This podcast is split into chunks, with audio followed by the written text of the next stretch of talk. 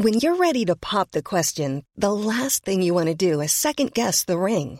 At Bluenile.com, you can design a one of a kind ring with the ease and convenience of shopping online. Choose your diamond and setting. When you find the one, you'll get it delivered right to your door. Go to Bluenile.com and use promo code LISTEN to get $50 off your purchase of $500 or more. That's code LISTEN at Bluenile.com for $50 off your purchase.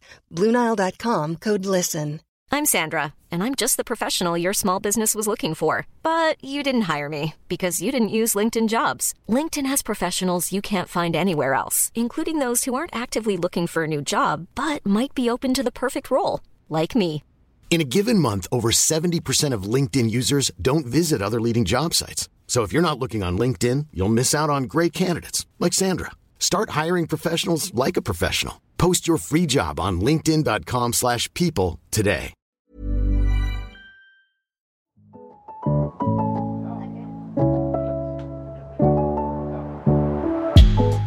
Hey y'all, I'm Taryn Finley, a senior culture reporter at HuffPost, and this is I Know That's Right, a weekly podcast about the latest in culture, entertainment, and trending conversations.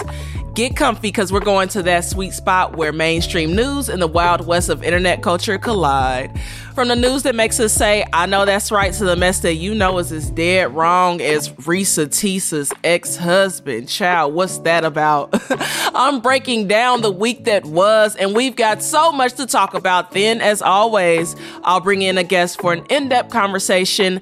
This week, we're talking about the ever confusing dating discourse on social media with cultural critic and author Michael Arceneaux. This is I Know That's Right. I know that's right. All right, y'all, with another week behind us, I'm back in y'all's ears with another episode ahead, starting with the stories that stood out to me this week. First and foremost, I'm going to go ahead. First and foremost, I'm going to go ahead and give my I Know That's Right to Essence Magazine writer Brooklyn White Grier. Girl, I gotta go ahead and clap for you because you did what not many can do, y'all. She got Beyonce to talk to us. The Texas Hold'em singer graced the March cover of Essence magazine, and Brooklyn spoke to her about her new hair care line, Cécred, which launched on February 20th. And this is important for so so many reasons. Of course, like yes, the hairline is cool, like we celebrate that, but the main thing here is that Essence, a black owned and run magazine and the only one still in existence, has the biggest global superstar on their cover right now. That's so important, not just for black journalism, but journalism, period. And for Brooklyn to be the person behind the pen asking questions with nuance and thoughtfulness like she regularly does, it's just so impactful. This really is, I can't understate this, a big deal. Okay. It sends a huge message also so that other talent can stop discounting outlets that celebrate marginalized communities, especially communities that look like them, and opting for the Vogue covers, the Vanity Fairs, the Time features. Like, yes, these things are great, but also marginalized journalism matters. That's it. Like that that really is it. Black journalism matters, especially when outlets like Essence, Vibe, and HuffPost Black Voices were some of the first places that covered your work, not just for the big stars, but also the up and coming stars. Like, let's be real. And shout out to Beyonce and her team for making this happen, but especially to Brooklyn for delivering in such a major way follow her, read her work, support black journalism, support journalism, period. It's it's so important, y'all. So yeah, I, I gotta I gotta go ahead and clap for that. I gotta go ahead and clap for that. Period. Next, I'm asking, I know that's right, about our favorite dating reality show that everyone is watching right now. I feel like it's my guilty pleasure. It might be yours too.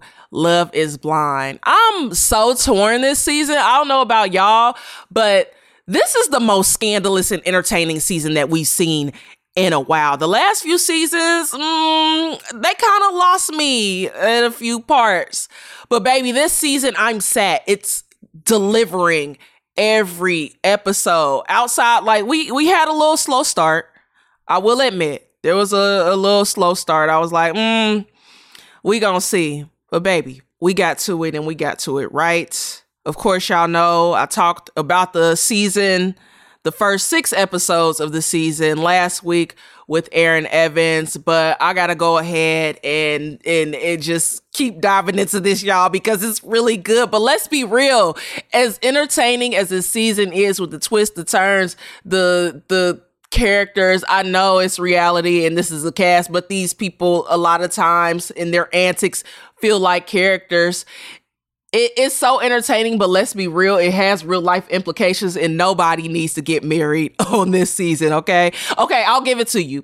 Johnie and Amy, y'all are cute. Y'all are cute, and I want to see y'all make it to the altar and say I do and all that, but I feel like y'all gotta figure out that whole birth control situation. That that's a serious subject. I do feel like, however, out of all the couples, they communicate, and I feel like they're gonna work their issues out a little bit more than everybody else. Everybody else, y'all need to break up. Y'all need to break up. Okay, first of all, Chelsea and Jimmy keep lying to themselves and each other and nobody believes you. Nobody believes y'all. They act like they have such deep feelings for each other, but they keep having the same argument over and over again. Jimmy's low key mad that she doesn't look like Megan Fox, but is trying to get over it. But on the surface, you could tell that he's really not over it. Like, he's starting to warm up to her a little bit more than I expected him to.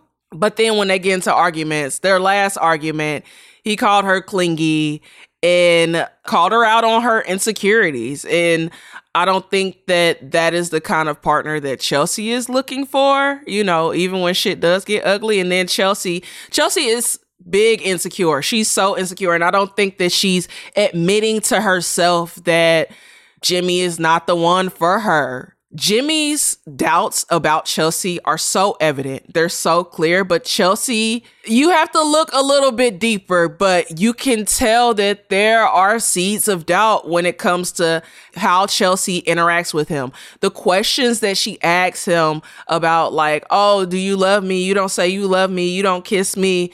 Da, da, da. I feel like if she had a partner that she was a little bit more secure with, then maybe she wouldn't be doing all this.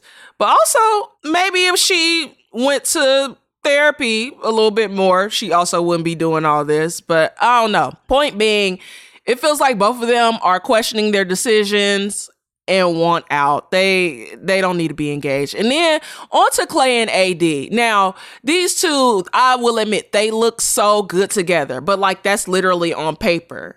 AD, such a sweetheart but Clay keeps dropping these seeds of doubt that give me pause. AD is obviously just so into him and very in in this relationship, but I can't really tell where Clay's head is at, which means he probably isn't that into it. Cause child, y'all y'all know how men operate. This man don't want to get married. Like, let's be honest, he don't want to get married. When they were in the pods, he was like, "Oh, um."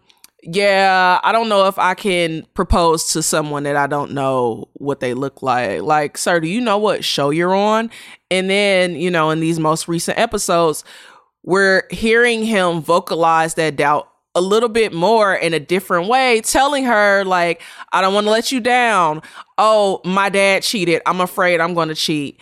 And it's so weird because his mom is so level headed. AD uh, and Clay, they have a meeting with his mom, and she gives them some of the most sound advice that I heard from any family member that that's come on this season. It's really weird that I mean, yeah, as a man, you're looking to your father and trying to see like, okay, how did he show up as a husband? How can I show up as a husband?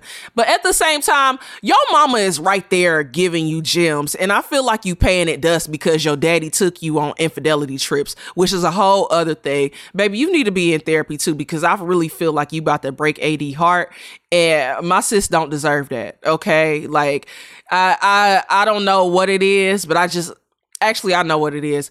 I just don't like the way that y'all are treating AD this season is showing very much like y'all are sexualizing this this black woman who is, you know, has an amazing body, but also like it gives objectified. It really gives objectified, not only from Clay as her husband at times, but also from the whole cast. I, I don't like that shit.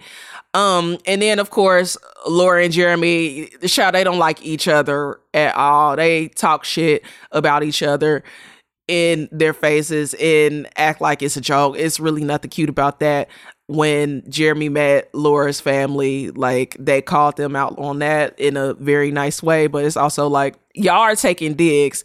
And then I really thought that Laura's mean ass, because I really don't like her, y'all. I thought she was gonna be the one that I dragged the most, but I had to clap when she caught Jeremy up in a lie and walked that man down after he came home at 6 a.m. Y'all, she said, Jeremy said that he was in the parking lot talking to Sarah Ann.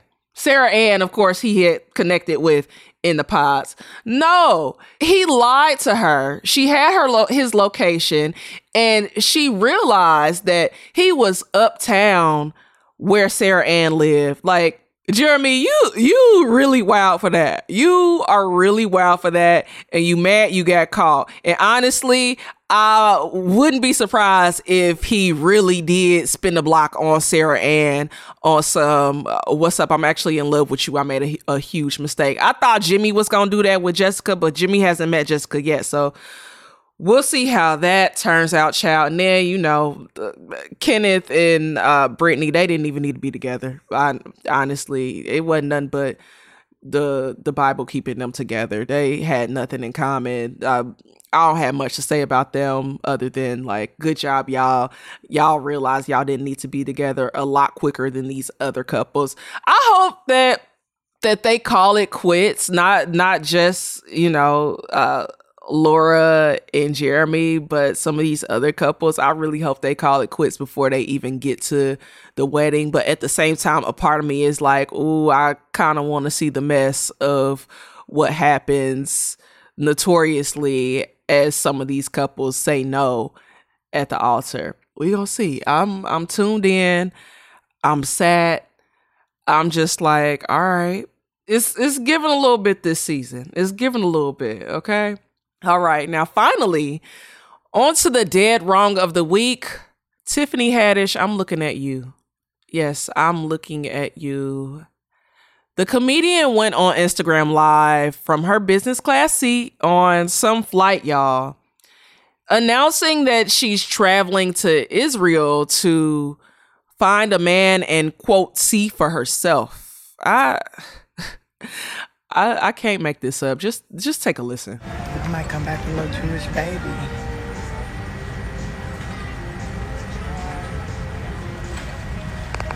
On my way to Tel Aviv, then to Jerusalem, then I'm going to the Dead Sea and go and get me some. Gonna have some fun, yeah. It's gonna be great. Then I'm gonna learn about the politics. Hey, see, I feel like I can't I can't believe everything I see on the internet. I can't believe everything everybody's saying to me on the internet. I need to go see for myself.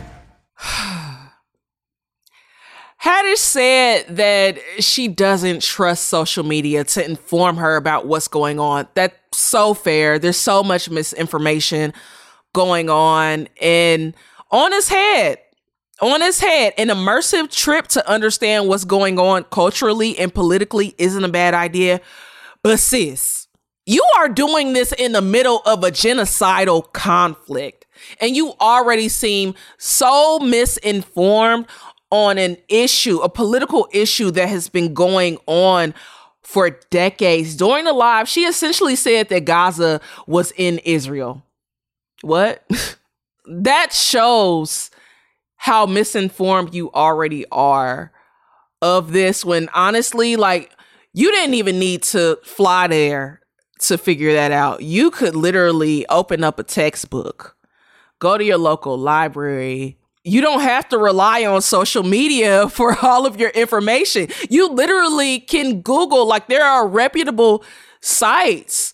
Go to JSTOR and look at some academic papers if you really need to. But bruh, the ignorance itself isn't even the problem, you know? Like, as frustrating as it can be, it, it really isn't the problem. Everyone should be eager to learn what they don't know. But this does show that you don't even take the weight of this situation seriously, Tiffany Haddish. You're not going in a work capacity or to be philanthropic and give back to any of the families or the people who are have been hurt. You're not going to deliver, you know, eSIM cards or critical resources because there's literally a famine going on in Gaza. You're not going to do any of this because when people in the live asked you what you were going for, you said that you were going to see the sites and learn about the political happenings and find a man and possibly come back with a quote Jewish baby. Girl, what do you do you hear how you sound? I don't think you hear how you sound. You're going to a country in the middle of the war and you believe that you're going to be able to get into Gaza cuz you said you wanted to see both sides, quote unquote, your words. How do you think you're about to get to Gaza? Do you really think that you're going to be able to, Tiffany Haddish, just walk into Gaza when there have been resources, critical resources cut off, like food, water, fuel. Journalists haven't even been able to go there. The survivors are sheltering, like 1.5 million are sheltering. I need people to understand that money privilege access doesn't mean that you need to go everywhere. I I have to laugh. I have to laugh because I don't even know what the hell is going on. But girl, get good luck. Okay? Good luck. good luck. Those are the stories of the week, y'all. But don't go anywhere because, like I said, we will be talking about this love and dating discourse that always just seems to pop up on the timeline. I I don't, I don't know what y'all talking about. Two hundred dollar dates, Cheesecake Factory ain't a real date. What do you bring to the table? All, all of these things, all of these things we're gonna be talking about with cultural critic and author Michael Arceneaux right after the break. Stay tuned because more I know that's right is coming up.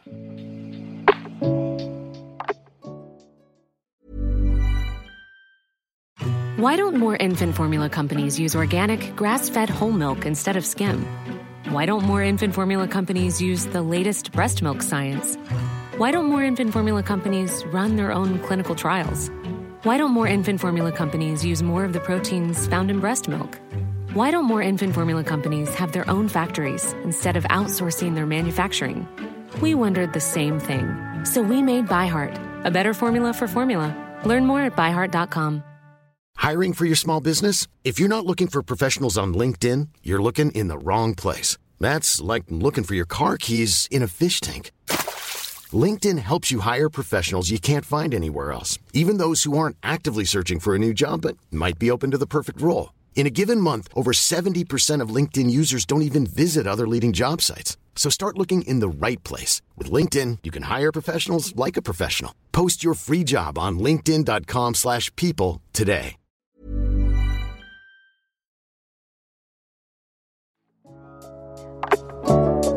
Welcome back to I Know That's Right, y'all.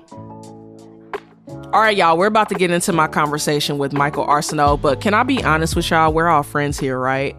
Literally an hour before this interview, a whole bottle of water spilled on my computer. So, what you're going to hear, the audio is a little messed up. We had some technical difficulties, but we move and we get things done because that's what we do. Uh, I appreciate y'all for for bearing with the the audio. Um, the different audio quality. And thanks again to Michael Arceneaux for rocking with us during the technical difficulties. All right, here's the conversation. There's a social media to piss in a dating pool pipeline that feels honestly impossible to escape unless you hide under a rock in Montana. And even then, some of the piss might seep through. I don't know about y'all, but every time I get on socials looking for memes and a good laugh, a bad dating tape just slaps me in the face. Remember the discourse about $200 dates? Or recently, the list of places that are unacceptable for first dates, like the bowling alley? Huh? Scratch his head. and it also feels like every time you look up, a man with a mic is talking about what quote unquote females bring to the table. It feels like everyone on the internet is trying to give dating advice that no one asks for. But all of it can't be bad, right? How do you cherry pick what's for you and what's not in such a noisy place?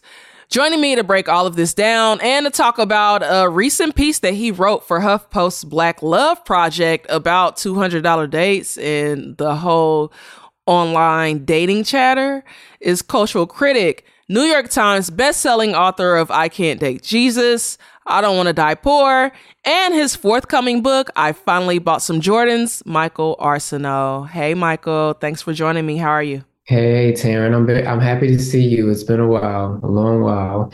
Yeah, it's been too long. It's been too long. There are so many ways that we can take this conversation. It's natural to talk about dating and the pursuit of love or lust or whatever in a way that we're seeking companionship.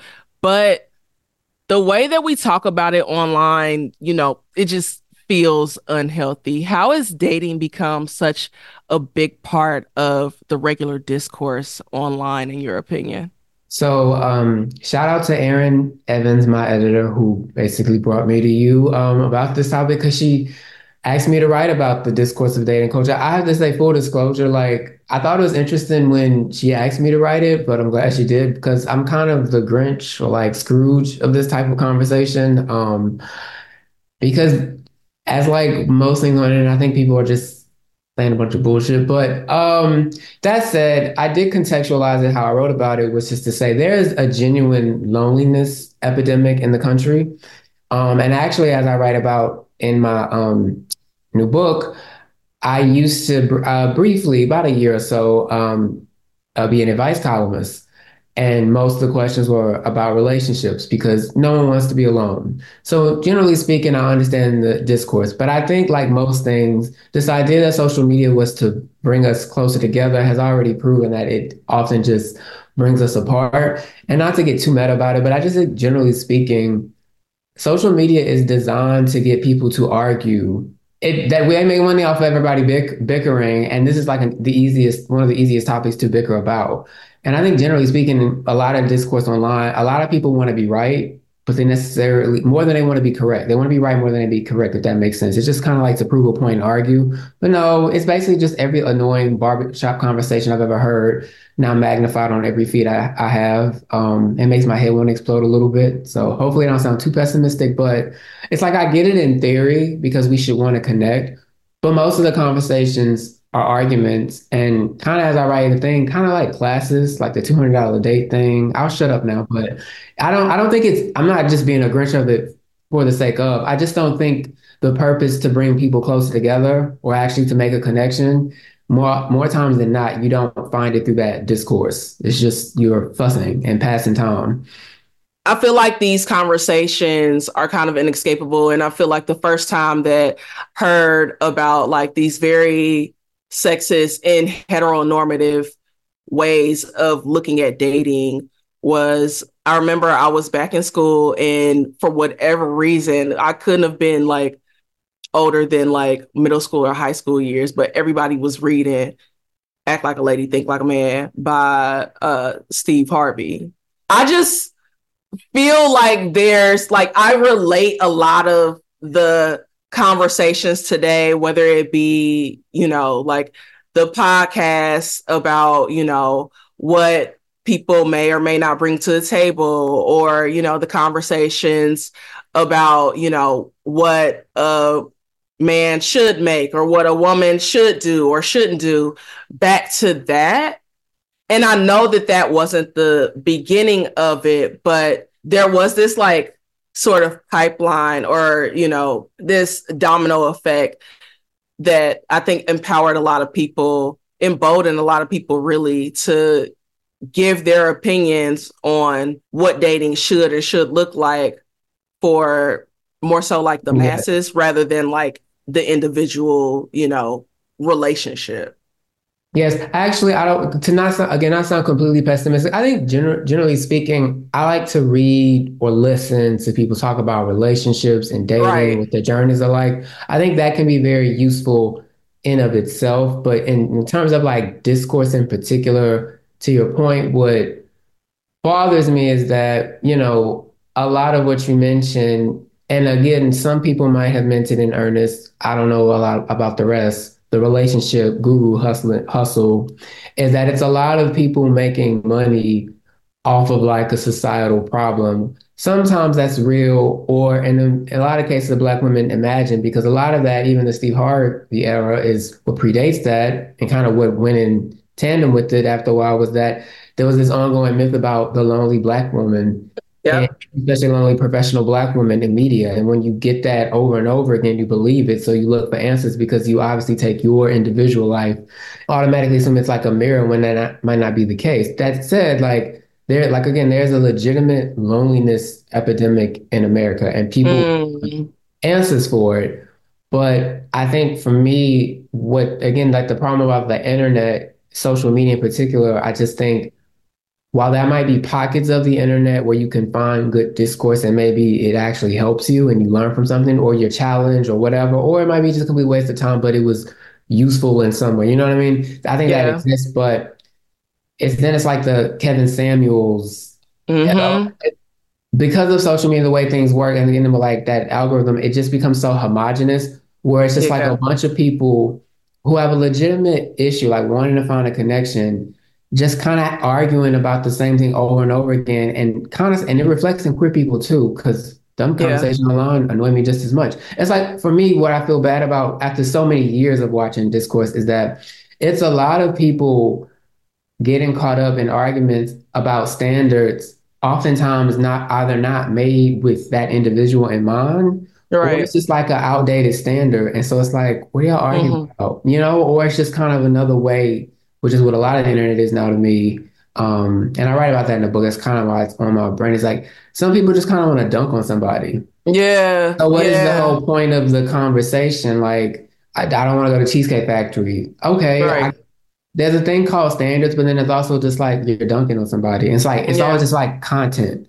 And yeah. that's so like that what bothers me that it's like content because I don't think necessarily all content is really useful. Right.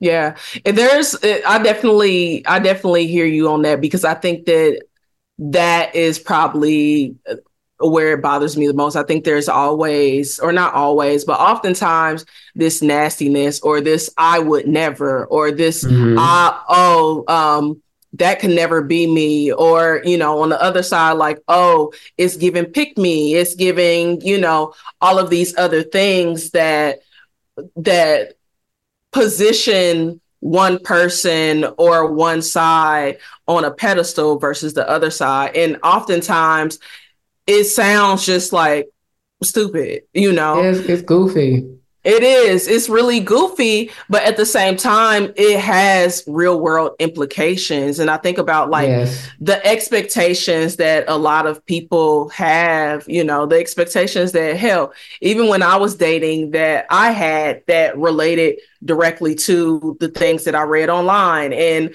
I'm wondering like what you see as far as like that relationship of like, is it symbiotic or how symbiotic is it where our real world expectations reflect kind of what we put online or you know those opinions online and how much of those opinions kind of start to trickle into our real world. It feels like a cycle right?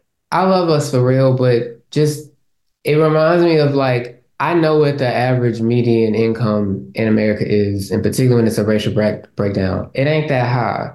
Yet every couple of months i will see people arguing about a date being two hundred dollars And to your qu- uh, question, like I just think for a lot of people, what they consume online, they internalize and think is real to the point that a lot of people are out here, and there's nothing wrong with just being normal, but they think they are literally the hero of an R&B song about some trifling dude that don't want to trick on them. or they think they're like a real housewife. It is just strange. Like I, Yeah. I I'm, I'm really trying not to be all humbug on all of it, but like that, I hope that that answers the question. Like to me, that's kind of an example of like, because sometimes when you just, and again, like I'm a per, I, I mean, I ain't been out lately. I'm in grief mode, but like when I go outside, it's always relationship discourse, and you can tell just for me entering my pop pop uncle era at this point like you can see feel the transition of how like the, the a lot of conversations have kind of devolved and people literally just it's I was like it's just on the internet. Like that's not real. Them people lying. It's just Yeah. a skit. Or it should be a skit. I just yeah. That's But that's the thing, like it's not a skip for a lot of people. And it it it comes down to like their yes or no or their ick or you know whatever the hell the opposite of an ick is. Um, but I also love that you said you're in your pop pop era because I think it's given that it's it's given the fourth decade in a minute um but I feel like I don't know. I feel like there's something like very freeing about you know releasing yourself from the discourse, but also you know I don't know. Everybody want love. Everybody want you know to to get chose and all of that. And I know that you heard about the Reesa Teesa um, who the fuck did I marry saga that happened on TikTok. I know you said you ain't you ain't I watched saw the the- eight I saw- hours. I saw the I read the cliff notes um Yeah. And to my point, like it's people now that are like, I'm not reading all that. I'm like, but you want to have a conversation. Anyway, I, I I got it. She married a scammer who lies um not that well to me, but she she fell for it. She she bel if that's real, I'm not to be cynical, but it gave is that about to be a Tubi original? I mean, low key, if it's not, it should be. Right. I can't help but to, you know, think about how many people are desperate in that space who would be susceptible to lies, to scams, even just to like regular, regular heartbreak because they have their expectations to that where our economy just isn't Right. to be to be very honest and you know it just concerns me a lot when it comes to the state of where we are not just even when it comes to how we find love and how we date and all that but also something that you wrote about in um, i finally bought some jordans how we actually like ourselves and how we view ourselves can you talk a little bit more about um, about your views there Um, and I'm gonna make sure I preface this with like I'm very much talking about myself. So there's really no benefit of having like a chaotic, broken kind of childhood. But one thing I did get from that very early in life was that a relationship, particularly a marriage, and granted I'm gay, so that's really complicated. I couldn't even legally get married at the time, but I never saw a partner as like what would define me as a person. It's more of an addition to my life, not the requirement. If anything, the pursuit of a partner at all costs or having to be burdened with a partner for whatever reasons, particularly money, kind of like actually takes away from your life rather than adds. And then there's a lot of like people around that become carnage. Doesn't mean I don't love my parents. Um, but that said, like, you know, I saw firsthand what marriage is not the end all be all. And generally speaking, nobody wants to be alone. You know, I write openly about my situationship hell. I've written past books like I attracted unattainable people because I wasn't unattainable. I would like to think I'm pretty self-aware. That being said, like, while I understand why people fear loneliness, we all fear that on some level. I don't personally think being single is the worst thing in the world. And a mm-hmm. lot of the conversations kind of begin from the opposite standpoint. And again, just generally speaking, some of the the the the, the same topics over and over again. Made about them is that, like, again, the two hundred dollar day thing is classes. If people want to eat ass, you eat it it- or, not. If you want to be in this situation, be in it. You don't need to argue about some hypothetical situation that you're not in. Like, not to like be old crank about it, but like go outside and meet somebody or like try on an app where you could actually date people. Um, hope I actually answered the question. I just ranted, but I just think a lot of even the, when I say about the elitism and the snottery and just the point of arguing again, it's like just to it's getting a cheap thrill just to dunk on somebody, which yeah. always to me is a sign of somebody. If you look for that type of cheap thrill online, which is a lot of people, again, we're wired to be that way, to dunk on somebody or to argue or to one up. That's like feeling like a void that that that is, that is incapable of feeling, if that makes sense. Like I just think it's a waste yeah. of time. I think a lot of people, again, so there's a loneliness epidemic in this country. We are made to feel insecure about being single. It is hard harder than ever to make connections. A lot of people don't talk about how weird everything is post played. There's just a lot going on, and I think a lot of people are struggling. The economy is not as great as some campaigns would like you to believe. People are really just, and no one talks about any of this stuff. So I just think it's a lot that people are carrying and instead of actually maybe having those conversations, they just argue. I hope I don't sound like Alejandro or somebody. Um, but beloved, I just want us to kind of yeah. Hope that hope I made sense. No, you absolutely did. You you did, beloved, and and I didn't even have to cry in your bosom in order for for, for us to get that wisdom. But no, I I really do feel like you give some really great advice. You've definitely given me some sound advice in the past that's held up. I'm wondering, what do you suggest someone who is navigating the online discourse and trying to figure out like what approach of dating is right for them? Like what what would you tell them? I mean, if you look to online advice, you can find you can find something valuable in anything, even like the dumbest conversation ever. But in terms of actually dating and making connections, I increasingly question whether the internet is the answer. Mm-hmm. Um, it can be helpful, but I just think it's social media, not necessarily. I'd rather slide in somebody's DM than argue on Twitter about something if you're actually looking to date. I can scroll through and see what the people are arguing about, but usually it's the same shit people are always talking about, like they always do. It's sort of, again, it's like a barbershop conversation that I tune out. And I just hope my barber hurry so I can get my fade and go. he loved I I love the barber, but he loved Kevin Samuels, and believe me, um, I God bless the dead, but that gave me a headache. Even though he said yeah. horrible things, so I didn't like it yeah, yeah, I yeah, I read the chapter about your barber. Yeah, yeah. yes. But you know, but you know, we all gotta we all gotta do what what makes us feel good. We all gotta, you know, keep that line up crispy, keep that, you know, keep them edges laid, all that. It's like um, eating Chick-fil-A. Go ahead, sorry.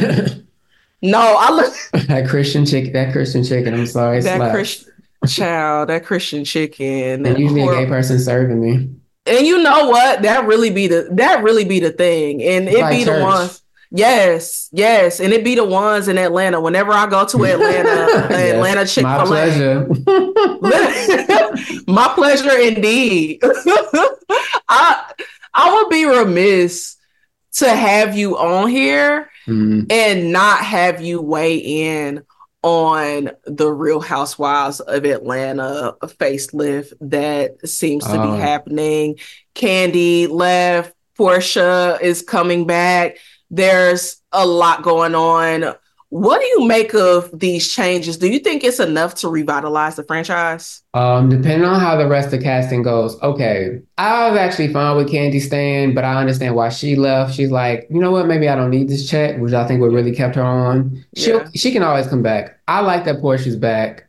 I can't believe. I mean, I saw the story about Simon allegedly being a scammer, but isn't this media takeout? I didn't know media takeout was still with us. I thought the shade room stomped over her grave, but the 2000s are back. Okay. Um, they need to bring Phaedra back. Let, like, let's just. Yes. We need Phaedra. I don't need Marlo.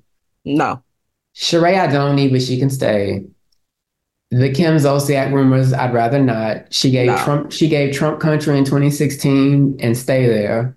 Mm-hmm. Um, I want to believe it, it will get better than the last two seasons. But the fact that Porsha is back, I think it's helpful so long as she acts like funny Nene when she came back and not mad Nene when she came back because I enjoy Porsha, but Porsha was a villain on her own spinoff, and she was the EP. You know how you gotta be on some stuff when you your own villain. But that Yeah. said, I'm glad Porsha is rich and happy. I'm glad she's coming back. We really need to pray about Potomac though. Uh, we uh, listen, like literally putting our hands out because I don't know what's going on this season. It's The crab cakes Abs- are not working. We need to at shake it up. all, at all. I, they don't like each other, and it's it's hard to enjoy a show when the entire cast just like doesn't like each other. It's it's Right. given light skin versus dark skin, and you know, I I think it's really gotten old. The whole Nneka Wendy beef was old before it even started. Yes, leave us out. Like, leave us the hell out. Um, pivoting to your book though, I finally bought some Jordans. It hit stands March 12th, but is available for pre-order now. In this book, you're I love your writing, just period. I, I think so that much. the way you write is just with such clarity and conviction, but just like also very personable um and honest and your growth is so evident in this collection of essays you talk about your experience through covid how you know you your views changing on your own work and new perspectives that you share about you know your journey and not only your journey but generally the journey for black creatives i'm wondering what was different for you going into writing this book versus going into writing your previous two books I usually don't like writing my books, but I've never hated a process so much as this one. Um, so I'm glad the end result is that you really enjoyed it. Um, to be honest, um, a lot of um, the book is colored a lot by a lot of the grief that I was carrying that I eventually write about in the book. And then it's coupled with um, what happens by the time I um, finish it and turn it in and that my mom um, was diagnosed with cancer, and six months later she passed away. So I um I just am in a much more um I have been having a pretty difficult couple of years, and that just really influenced what I wrote. I think sometimes I I always want to make people laugh and make people think, and I like to think I'm funny but I didn't necessarily know if this book was funny at all. And then I think after a while, I let that go because ultimately that didn't really matter. I just had to be more honest about the space I was in. Um, otherwise, it wouldn't it wouldn't be me. So um, it just took a lot longer to finish this because life was difficult, has been difficult since, and yeah, it just colors the book. Um, but I, I do I worked to end it on a hopeful note. I didn't realize that right after my world would collapse, but even like just knowing that I'm trying to kind of live to the spirit of that because my mom would want me to work. Although I will say it is very strange to be um, very early in grief and you know talking about the books, all this stuff, you know, because lately it's been a ball of grief. So I'm glad that people have been very kind of receptive to like the book itself, but particularly that it's still funny. Yeah. And there was this part um that I was reading and um my heart dropped and I had to literally put the book down because you um you vocalized a fear that I had and that so many of us had. And that fear for you recently was realized in Uh, yes. losing your mother. I'm just really um heartbroken you know at that news and at you you know going through and and grieving this. Uh, i i can't begin to imagine. So my deepest condolences. Can you talk about essentially how you're managing? I mean you are such a force michael. I don't know how you're out promoting this book talking about it. You you've you know written about your mother so much. So talk to me about how you're feeling and and how you're you know maintaining First, thank you. I really appreciate it. Um, I am very sad, to be honest. Um, honestly, you do what you have to do until you don't. Um, I usually just have that attitude to everything. It is a privilege to be able to release another book, but at the same time, it is my livelihood. And so I think, you know, I feel like I literally can't afford to fail. So I'm doing all that I can within my capacity to do my best. I think I realized in the last two days that some days, even when I might have the will, I just won't be able to do it because it's going to be just this wave of sadness that I can't escape. But um, I'm very early with the grief. It's only been a few short months, but you know, the schedule is the schedule. So I'm kind of just doing my best with, um, again, it's a privilege and I'm grateful. Hope people enjoy the book. Hope people find the book. Please pre order.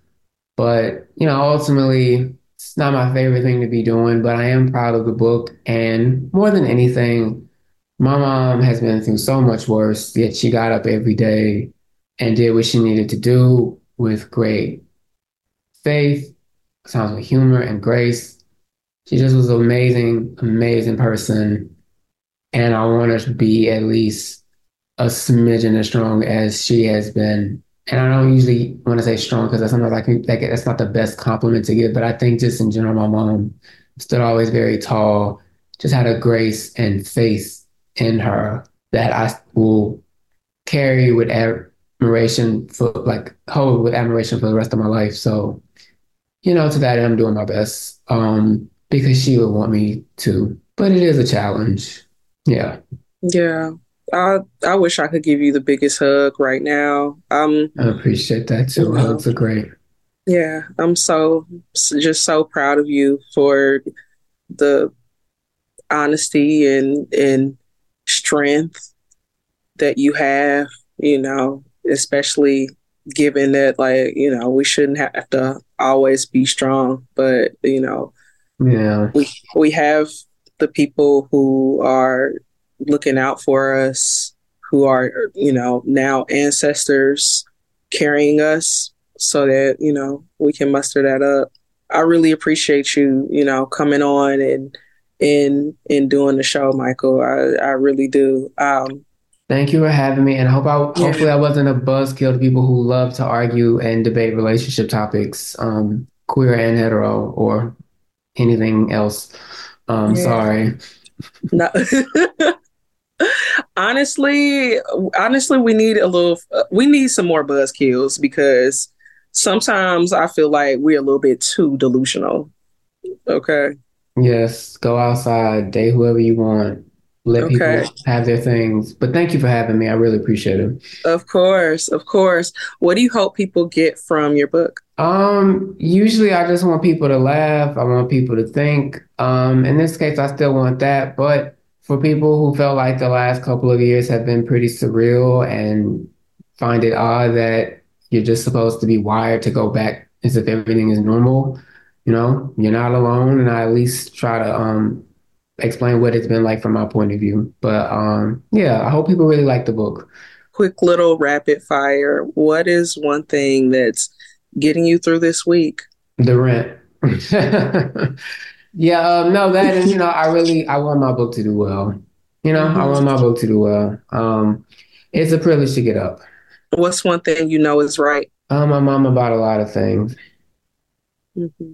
And what do you, um, or where can people support you and support this book?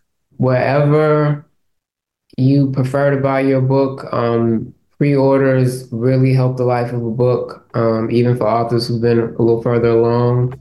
And I'm around the internet, so you know, hopefully people enjoyed this. I really am glad I got to talk to you. It's so nice to see from 125th Street to your podcast. I love it. Yes, thank you so much. I really appreciate you. Appreciate you.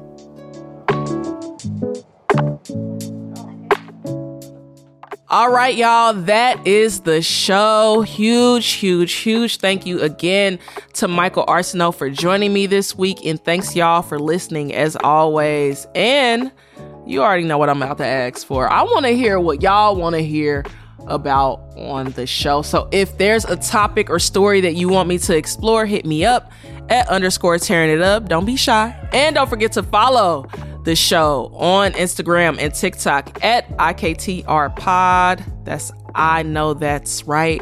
P O D. Go ahead, hit that follow button. This show is produced by ACAST and recorded right here in Brooklyn, baby. Until next time, bye, y'all.